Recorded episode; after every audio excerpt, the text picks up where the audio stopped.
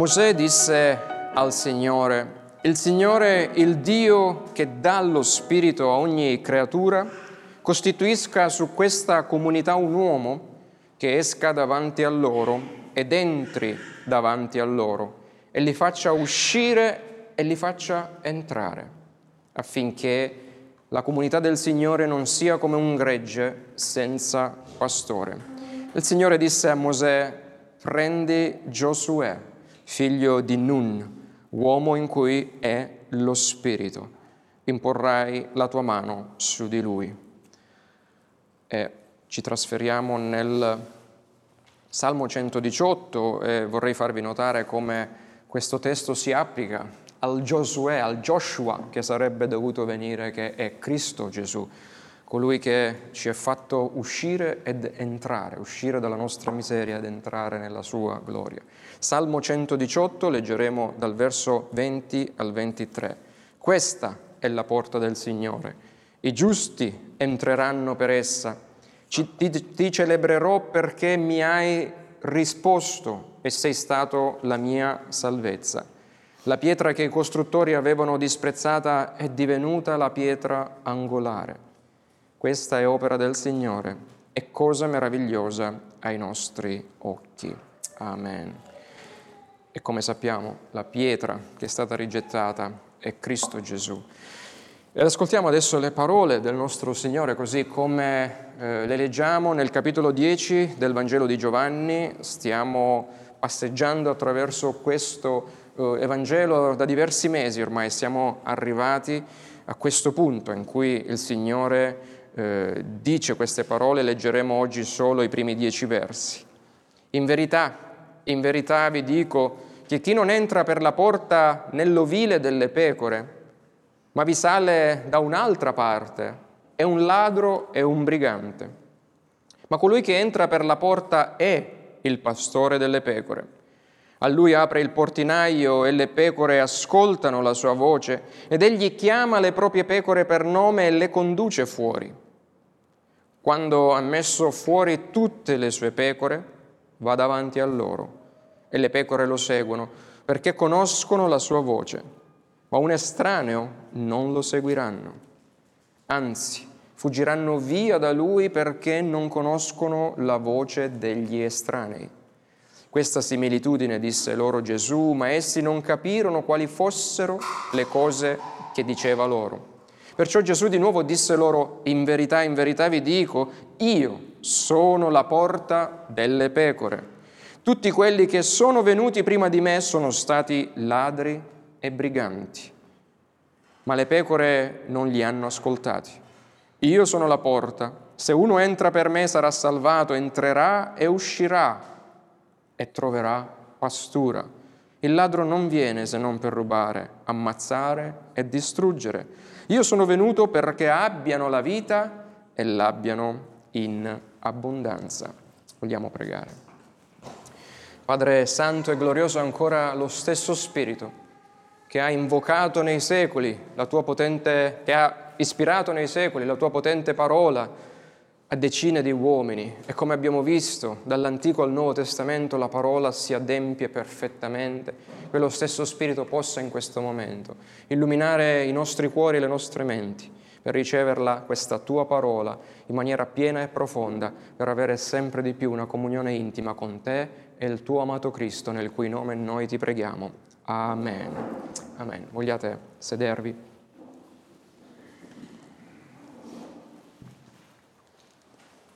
Porte.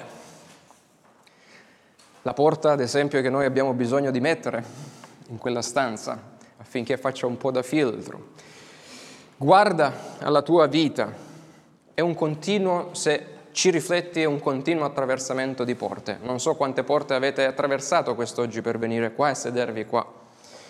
Ci sono porte che attraversi allegramente, come la porta magari della chiesa, nel giorno del Signore, o la porta sempre della chiesa o di un'altra località, di un'altra location, nel giorno del tuo matrimonio. E ci sono anche porte che hai paura di attraversare, perché sai che dall'altra parte ci può essere un dottore con un terribile referto sulla tua malattia.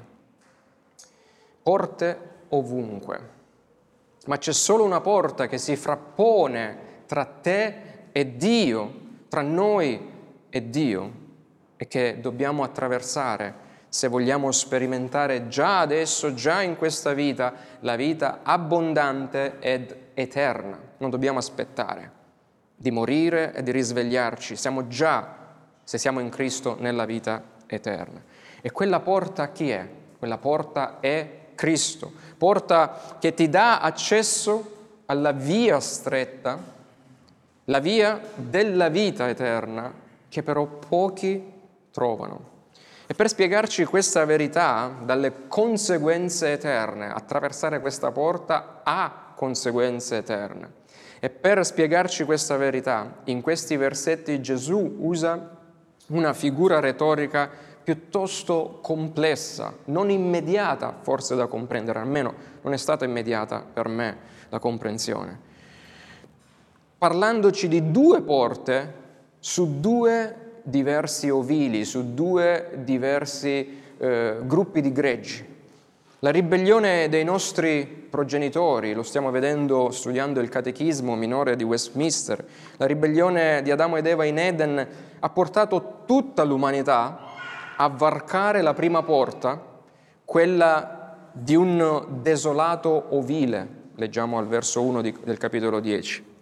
Ovile che è un luogo di morte e che è un luogo in cui i, rep- i reprobi e gli eletti, cioè quelli che verranno salvati, quindi capre e pecore, se vogliamo usare questa analogia, pecore che si comportano come capre ma non sanno che Dio le salverà e sono pecore,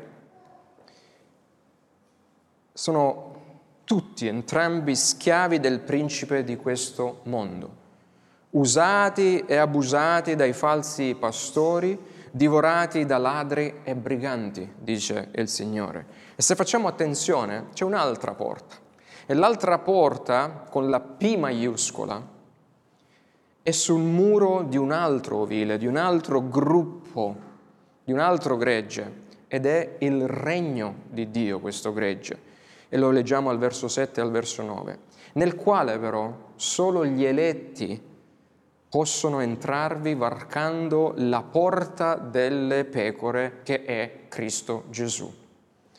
Non so se avete compreso questa difficile eh, o non immediata figura retorica che Gesù sta usando. Quindi stamattina vediamo due importanti realtà che emergono da questa figura retorica e vediamo come Cristo ha attraversato la porta della schiavitù, è entrato nel nostro ovile, il primo ovile, verso, dal verso uno al verso cinque, affinché noi potessimo uscire e attraversare quella che è la porta del secondo ovile, la porta della libertà, la porta della nostra salvezza. Quindi questi sono i nostri due punti, la porta della nostra schiavitù e la porta della nostra salvezza. Siamo ovviamente di fronte a quello che è il terzo dei sette famosi io sono o affermazioni di Gesù. Abbiamo visto io sono il pane della vita, io sono la luce del mondo, quest'oggi vediamo io sono la porta delle pecore. E come abbiamo già visto in precedenza, ognuna di queste sette affermazioni è pronunciata da Gesù per rispondere agli oppositori religiosi e per svelare di volta in volta la sua messianicità, il fatto che lui è eh, Dio anche ai suoi discepoli. Tuttavia, se da un lato Gesù espone questa figura retorica, questo modo di dire dei due ovili, per attaccare i capi religiosi, come abbiamo letto domenica scorsa, ad esempio nel capitolo nove, i quali hanno scomunicato il cieco nato una volta che è stato guarito e salvato, perché il cieco nato aveva creduto proprio nel Messia che aveva compiuto il miracolo, dall'altro lato questi versetti Con questi versetti il Signore vuole rassicurare le sue pecore di ogni era, non solo i suoi discepoli all'epoca, ma anche noi compresi adesso. E per apprezzare questa parabola è importante capire la sua ambientazione nel tipico villaggio ebraico. Al tempo di Gesù eh, la terra della Palestina era piuttosto infestata da animali feroci, da eh, bestie eh, feroci. Eh, nei villaggi c'erano ampi ovili eh, posseduti in multiproprietà dai pastori, cioè il pastore non aveva un ovile per sé, c'erano molti pastori, si mettevano insieme e, e condividevano lo stesso ovile. Questi ovili erano protetti da mure alte tre quattro metri, molto alte. All'imbrunire, diversi pastori solevano ricoverare eh, le loro gregge nell'ovile ed entrando, lo facevano entrando dall'unica porta presente, c'era una sola porta in tutto l'ovile, e lasciando il gregge sotto la custodia del guardiano, mentre poi essi si ritiravano nella loro dimore per dormire la notte.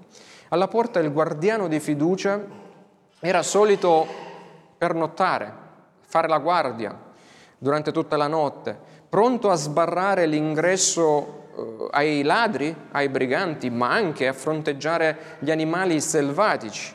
E al mattino presto poi, entrando dall'unica porta, sempre, ogni pastore chiamava il suo gregge, ed esse, le pecore, una ad una riconoscevano la sua voce e seguivano al pascolo lui e lui solo. Cioè tutta la notte le pecore si mischiavano, ma quando il pastore arrivava bastava un fischio e le sue pecore si separavano e lo seguivano perché conoscevano la sua voce.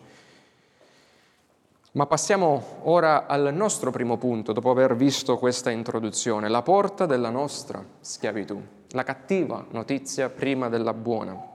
L'episodio della guarigione del cieco nato, nel capitolo nove, pone le basi per questa terza affermazione, terzo io sono di Gesù, eh, che egli è l'atteso buon pastore di Israele, finalmente arrivato, e che ha il diritto, pensate, ha il diritto di varcare la porta dell'ovile giudaico, entrare per dire pecore mie uscite fuori, per reclamare le sue pecore tenute in cattività, in prigionia. Molti commentatori identificano il guardiano di questo ovile giudaico con la figura di Giovanni Battista, che ha introdotto Cristo, vi ricordate? Questo è il Cristo, questo è il Figlio di Dio, che ha introdotto Cristo nel ovile giudaico.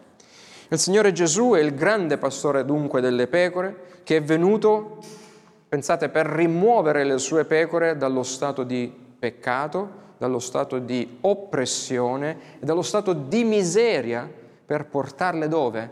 Da un ovile all'altro, dallo stato di miseria allo stato di salvezza, nell'ovile di Dio che è il suo regno, luogo di eterna sicurezza e vita abbondante, come leggiamo ai versi tre e nove.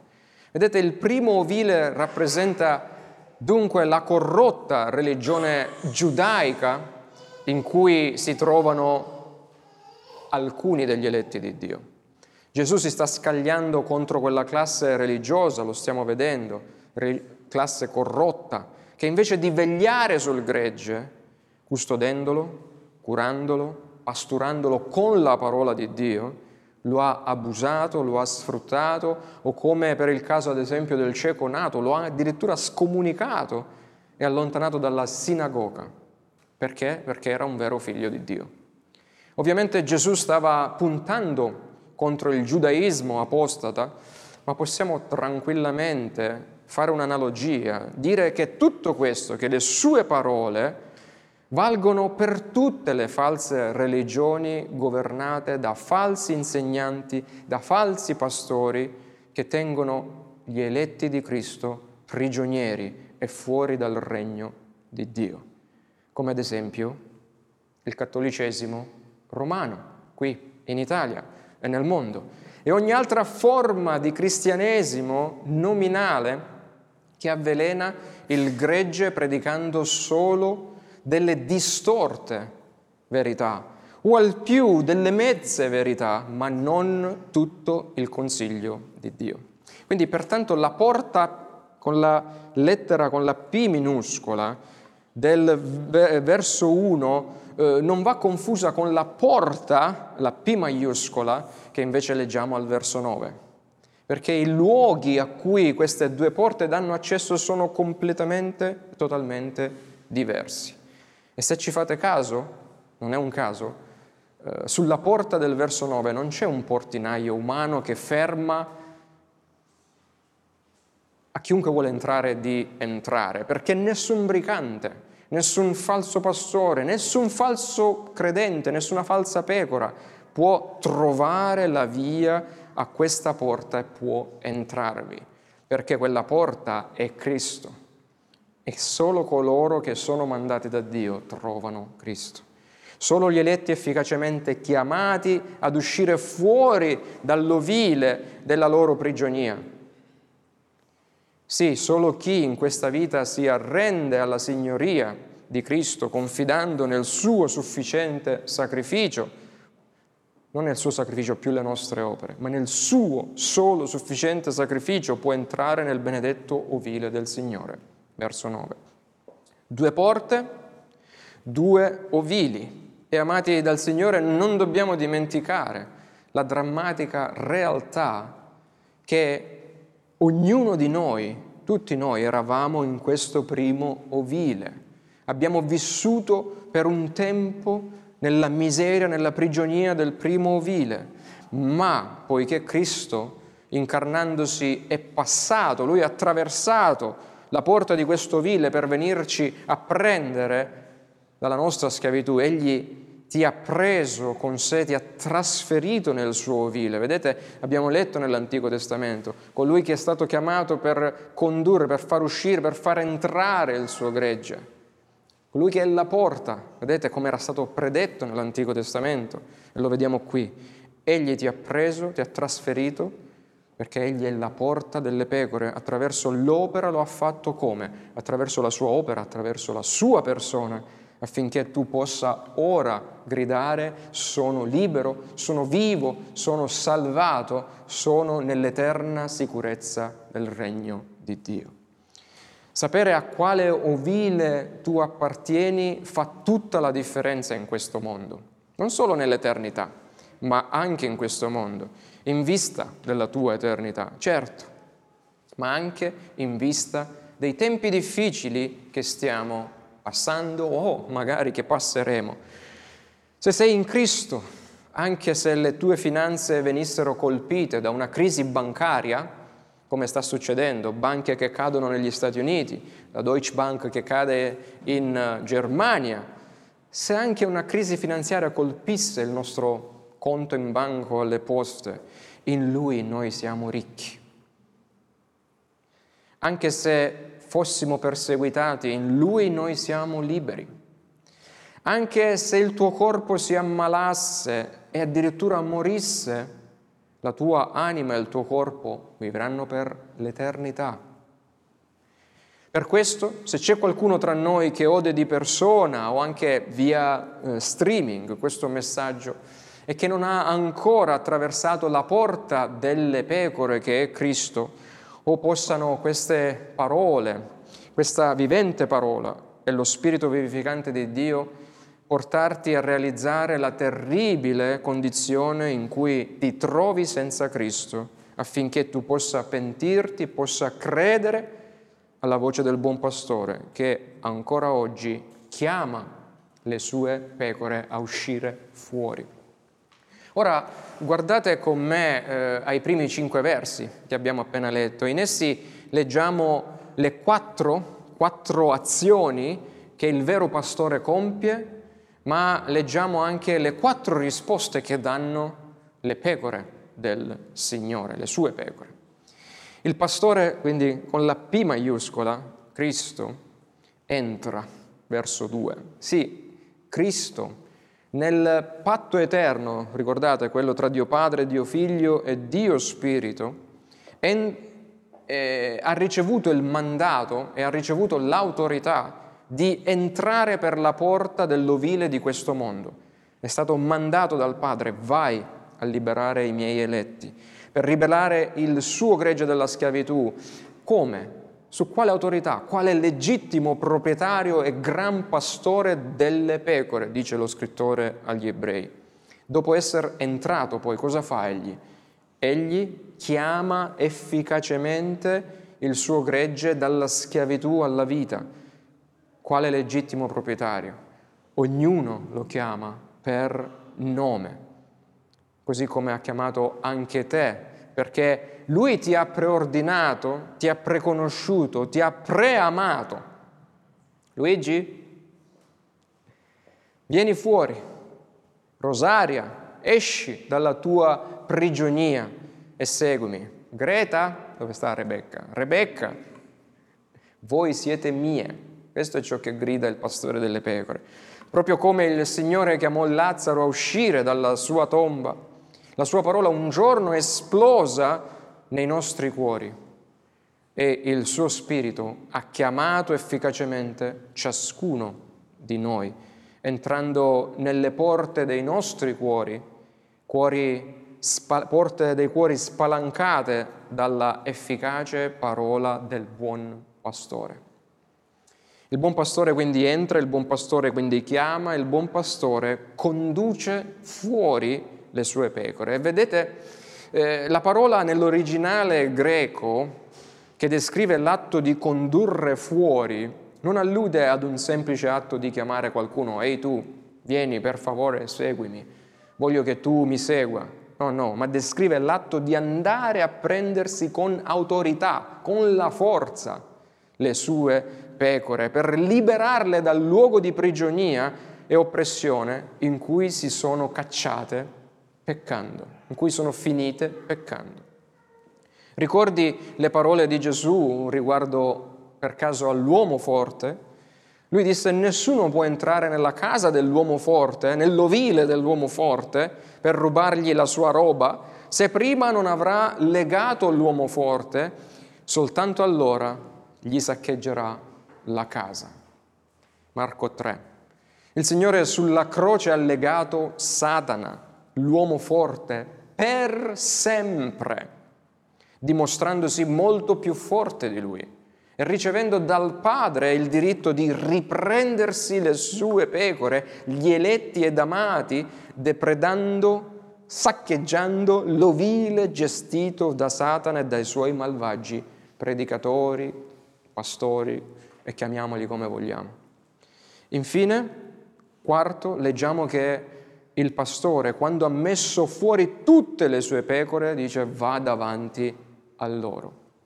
Nel mondo occidentale, nel mondo nostro, il gregge è guidato e sorvegliato a distanza, dalla distanza, dal pastore, mediante cani. I cani stanno in mezzo al gregge, il pastore è magari su un'altura o addirittura, come ho visto fare a Cannole, è in macchina ascoltandosi la radio e le pecore stanno di là, un nostro carissimo amico.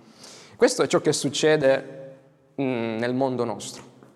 Ma in Israele invece i pastori andavano davanti al gregge, conducendo personalmente il loro gregge. Questo è ciò che fa Gesù con le sue pecore e questo è ciò che fa Gesù con me e te nella nostra vita quotidiana.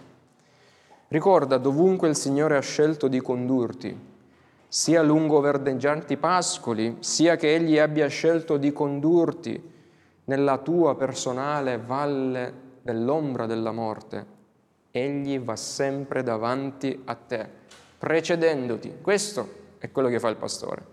Non ti lascia mai da solo o da sola, egli ti ha già, egli ha già selezionato e preparato tutti i pascoli di tenera, tenera erba e tutte le valli della sofferenza che tu dovrai attraversare, ma non da solo, ma con Lui che va davanti a te. Per favore, rifletti dunque su questa confortante verità. Questa ti cambia il modo in cui vivi questa vita nella sofferenza. Se sei salvato, tu puoi e tu devi riposare sulla consolante verità che il tuo buon pastore è entrato per la porta della tua miseria e ti ha chiamato per nome, ti ha rimosso dalla tua schiavitù affinché tu possa seguirlo, ma soprattutto anche servirlo, e mentre tu lo segui e lo servi, puoi star certo che Egli va sempre davanti a te, anche quando devi attraversare la spaventevole porta, o magari dovrai, se dovrai attraversare la spaventevole porta di un oncologo che è lì, che ti aspetta per consegnarti il risultato positivo di un esame istologico. Lui è anche lì che varca quella porta prima di te. Ed ora, in altri quattro verbi, leggiamo invece la risposta delle pecore al loro pastore. È vero che le pecore vedono poco, questo è dimostrato scientificamente, però le pecore è pur vero anche che sviluppano un ottimo udito, cioè non vedono bene ma sentono molto bene. E le pecore del Signore, dice la Scrittura, ascoltano la sua voce, verso tre. Ecco perché noi credenti siamo paragonati a delle semplici pecore, perché siamo chiamati a camminare e a percepire tutto ciò che accade intorno a noi, non con i nostri occhi, ma a leggere quello che accade intorno a noi e dentro di noi con gli occhi della fede, che è, la fede viene dall'udire, dall'udire la parola di Dio. Quindi è questo il, ehm, l'organo principale, udiamo la parola di Dio e quello ci aiuta a vivere questa eh, vita. Quindi ricordate la mattina eh, presto, quando Maria Maddalena corse al sepolcro, cosa fece? Non riconobbe con la vista il Signore Gesù, ma quando lo vide lo scambiò addirittura per un ortolano, per un giardiniere. Ma appena lui la chiamò per nome, Maria, ella si voltò e gli disse: Rabbi, maestro. Lo riconobbe non con questi, lo riconobbe con queste orecchie, perché lei era stata abbondantemente esposta alla sua parola e ai suoi insegnamenti. Lui era trasfigurato, ma lui, lei lo riconobbe perché lo aveva ascoltato. Noi non, non sappiamo chi è Gesù, non lo, non l'abbiamo mai visto, ma l'abbiamo abbondantemente ascoltato. E allo stesso modo anche noi possiamo riconoscere il vero Cristo se, non sia, se, se noi siamo familiari con la parola di Dio, con la Bibbia, e se siamo abitati dal suo Spirito che ci parla in e attraverso i mezzi ordinari della grazia, cioè la predicazione, la sua parola, i sacramenti e le preghiere che eleviamo al nostro Dio. Quindi abbiamo letto che le pecore non solo ascoltano, ma anche conoscono la voce del loro pastore in mezzo a tante altre, conoscono la verità, come diceva Giovanni, abbiamo letto in Giovanni. Un test per vedere se siamo le pecore del Signore è che conosciamo la verità che Lui predica e camminiamo nella luce. Ma, quindi, ascoltano, conoscono, ma anche lo seguono. E questo atteggiamento di seguire il buon pastore è ciò che deve caratterizzare la nostra intera vita cristiana. Poiché se per grazia siamo stati chiamati, con gioia dobbiamo seguire Gesù nella nostra vita cristiana. Se con grazia siamo stati chiamati, con gioia dobbiamo servire e seguire la vita nostra, eh, seguire Cristo, ubbidendo alla sua parola mentre siamo dove? Mentre siamo nelle nostre case, nella nostra vita quotidiana, nei nostri luoghi di lavoro, nelle scuole che noi frequentiamo. È vero, spesso seguirlo non è una chiamata facile. Come cristiano potresti essere deriso, potresti essere oltraggiato, forzato anche al compromesso, cioè a fare cose che non dovresti fare, e a volte saresti anche perseguitato, ma non devi mai scoraggiarti né dimenticarti che mentre il Signore ti conduce per questa vita, alla fine sei sempre tu che segui Lui mentre Lui ti precede sempre, anche nella valle dell'ombra della tua morte, perché Lui ti guida per la, prendendoti per la sua mano destra. Dunque, se lo stai seguendo e servendo, stai ben sicuro che automaticamente stai anche fuggendo dai falsi pastori. Questa è la quarta cosa che fanno le pecore del Signore, al verso cinque lo vediamo. Stai fuggendo dai falsi pastori, ma stai fuggendo anche dagli ovili di perdizione che oggi sono tutte quelle false religioni cristiane che di Cristo adorano magari un'immagine, o magari una statua fatta da mano d'uomo, ma non seguono e non onorano e non riconoscono la sua benedetta parola. Quindi le pecore di Cristo ascoltano, le pecore di Cristo ri- riconoscono, seguono il Signore, ma dove lo seguono? È ovvio, dalla porta con la P minuscola alla porta con la P maiuscola, cioè dalla loro schiavitù alla loro libertà, dalla morte spirituale alla vita abbondante spirituale, vita eterna. Cristo quindi ha attraversato la porta della nostra schiavitù affinché, questo ci fa entrare nel nostro secondo punto, per farci entrare nella, attraverso quella porta che conduce alla salvezza. Non a caso lui dice: io sono la porta delle pecore, se uno entra per me sarà salvato, entrerà e uscirà e troverà pascolo. C'è un solo ingresso nella eterna sicurezza di Dio ed è Gesù Cristo. Lo abbiamo visto, non esistono altri intermediari, non esistono altri santi, non esistono altre madonne. Leggiamo infatti che in Giovanni quattordici sei: io sono la via, io sono la verità, nessuno viene al Padre se non per mezzo di me. Chiunque entra nell'ovile di Dio per la porta che è Cristo, cioè la persona e l'opera di Cristo, cioè valutando e apprezzando come si entra in questa porta, valutando e apprezzando chi Cristo è, ciò che Cristo ha fatto per noi attraverso il suo sacrificio. Quel chiunque sarà salvato e liberato dall'ira di Dio, la giusta ira di Dio, adesso come anche nel giorno del suo grande giudizio, e godrà già in questa vita delle benedizioni verdeggianti, dei verdeggianti pascoli promessi nel Salmo ventitré, così come godrà dell'eterna compagnia di Cristo Gesù, che, pre- che promette: se uno entra per me, entrerà, uscirà e troverà pascolo. Quindi questo entrare, questo uscire, che per noi può sembrare strano, non è altro che un idioma, un detto, un proverbio eh, ebraico, semitico, per esprimere nient'altro che cosa? Il tuo nuovo grado di libertà e di abbondanza che tu hai ricevuto in Cristo. Cioè attraversando quella porta tu sei abbondantemente in Cristo, cioè vivi una vita di abbondanza spirituale e a volte anche materiale, non neghiamo questo, ma soprattutto spirituale, perché una volta che il Signore ti ha liberato dall'ovile della schiavitù, del tuo peccato e dalla tua morte, tu sei veramente libero e niente più potrà riportarti nella condizione di peccato e di miseria, perché come dice Giovanni: se dunque il Figlio vi farà liberi, voi siete veramente liberi. Ma liberi da cosa? Dalla sofferenza fisica, dalle difficoltà finanziarie, dai problemi familiari? No, non è questo il punto.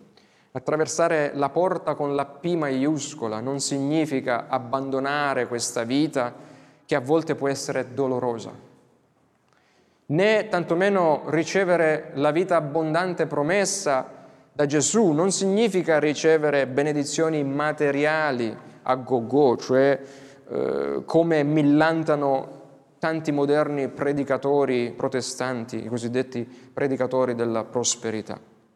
Piuttosto, se uno entra per Cristo, condivide da subito la vita eterna con Lui ed è istantaneamente, pensate, dichiarato giusto davanti a Dio, e in virtù della sua unione con Cristo e adozione, cosa acquista? Acquista il diritto di godere, dice il nostro Catechismo, di tutti i privilegi che i figli di Dio godono. E quali sono questi privilegi spirituali di cui i figli di Dio godono?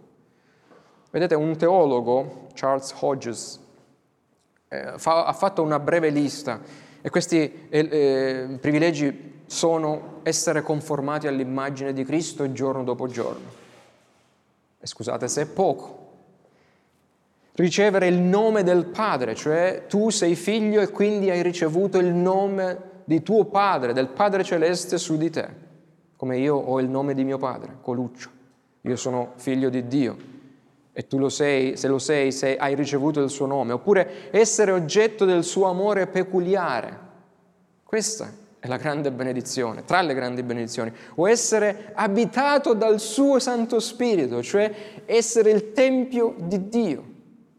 Ricevere presente protezione, presente consolazione è provvisione di tutto ciò che ti serve, ma non solo, significa anche ricevere il benevolo castigo del paterno per il nostro bene, nonché diventare coeredi in tutto e per tutto di Cristo.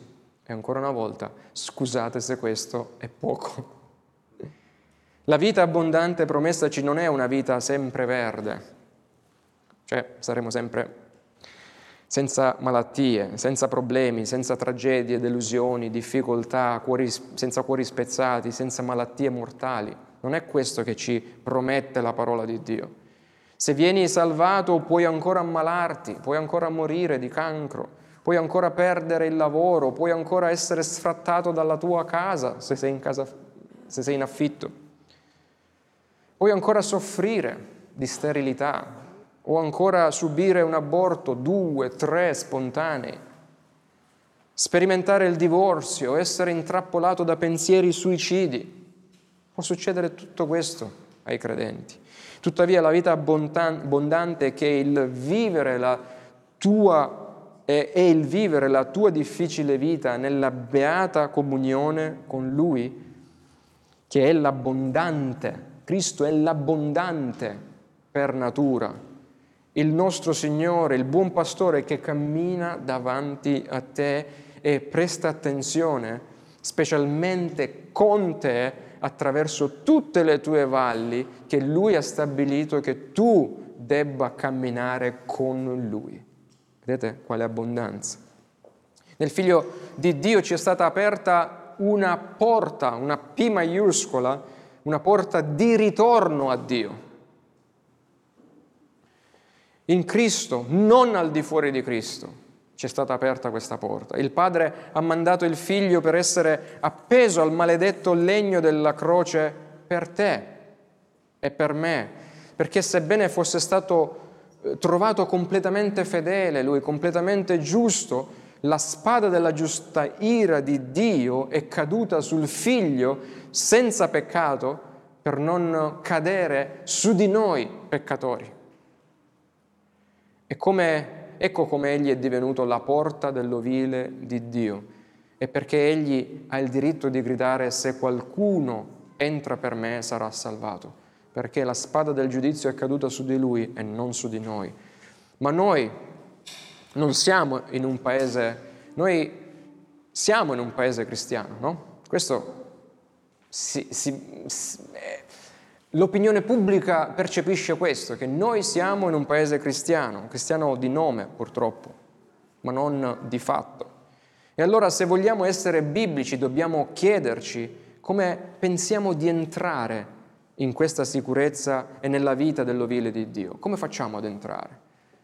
Ebbene, la Bibbia, non io, ma la parola di Dio dice che nessuno può entrarvici con i propri mezzi, sforzi o con le proprie buone opere. Infatti leggo dalla Bibbia, dalla versione cattolica, dalla Bibbia C E I. Guardate cosa c'è scritto. Per questa grazia infatti siete salvi mediante la fede, e ciò non viene da voi, ma è dono di Dio, né viene dalle opere, perché nessuno possa vantarsene.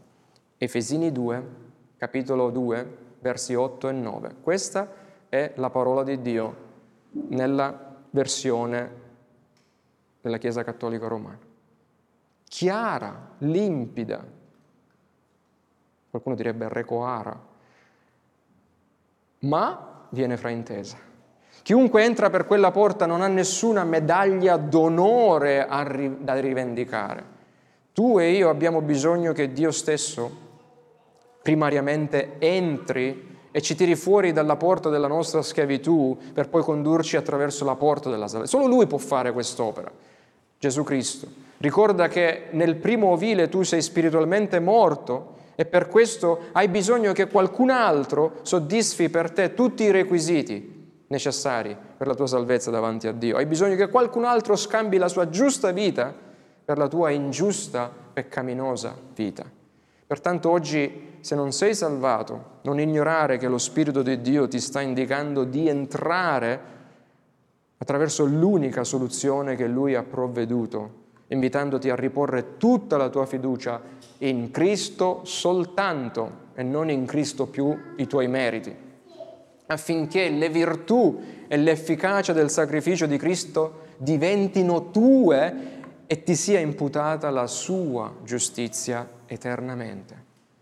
E quando per fede entriamo attraverso Gesù Cristo con la nostra miser- misera voce, possiamo soltanto dire: niente nelle mie mani io porto, niente nella mia cultura, nelle mie, miei studi, nelle mie lauree, nei miei doni, nelle mie capacità, nel mio successo, io non porto niente davanti a questa porta. Nudo ci devo entrare. Non ho nulla di puro da offrire a Dio, nulla di puro che ci renda idonei a reclamare un posto nell'ovile di Dio. E come scrisse un teologo, Horatius Bonar, in uno dei suoi inni: su una vita che non ho vissuto, su una morte di cui io non sono morto, su un'altra vita, sulla morte di un altro, io affido tutta la mia eternità. Cristo, il nostro buon pastore, ha attraversato la porta della nostra schiavitù per chiamarci e per strapparci dalla nostra morte, facendoci passare attraverso la porta che conduce alla vita eterna. Se hai già varcato questa porta benedetta, la porta con la P maiuscola, continua a seguire e continua a servire Cristo. Non aver paura di ciò che potrebbe accaderti lungo questo cammino terreno. Il tuo buon pastore cammina davanti a te per il resto dei tuoi giorni. Non hai ancora varcato questa porta?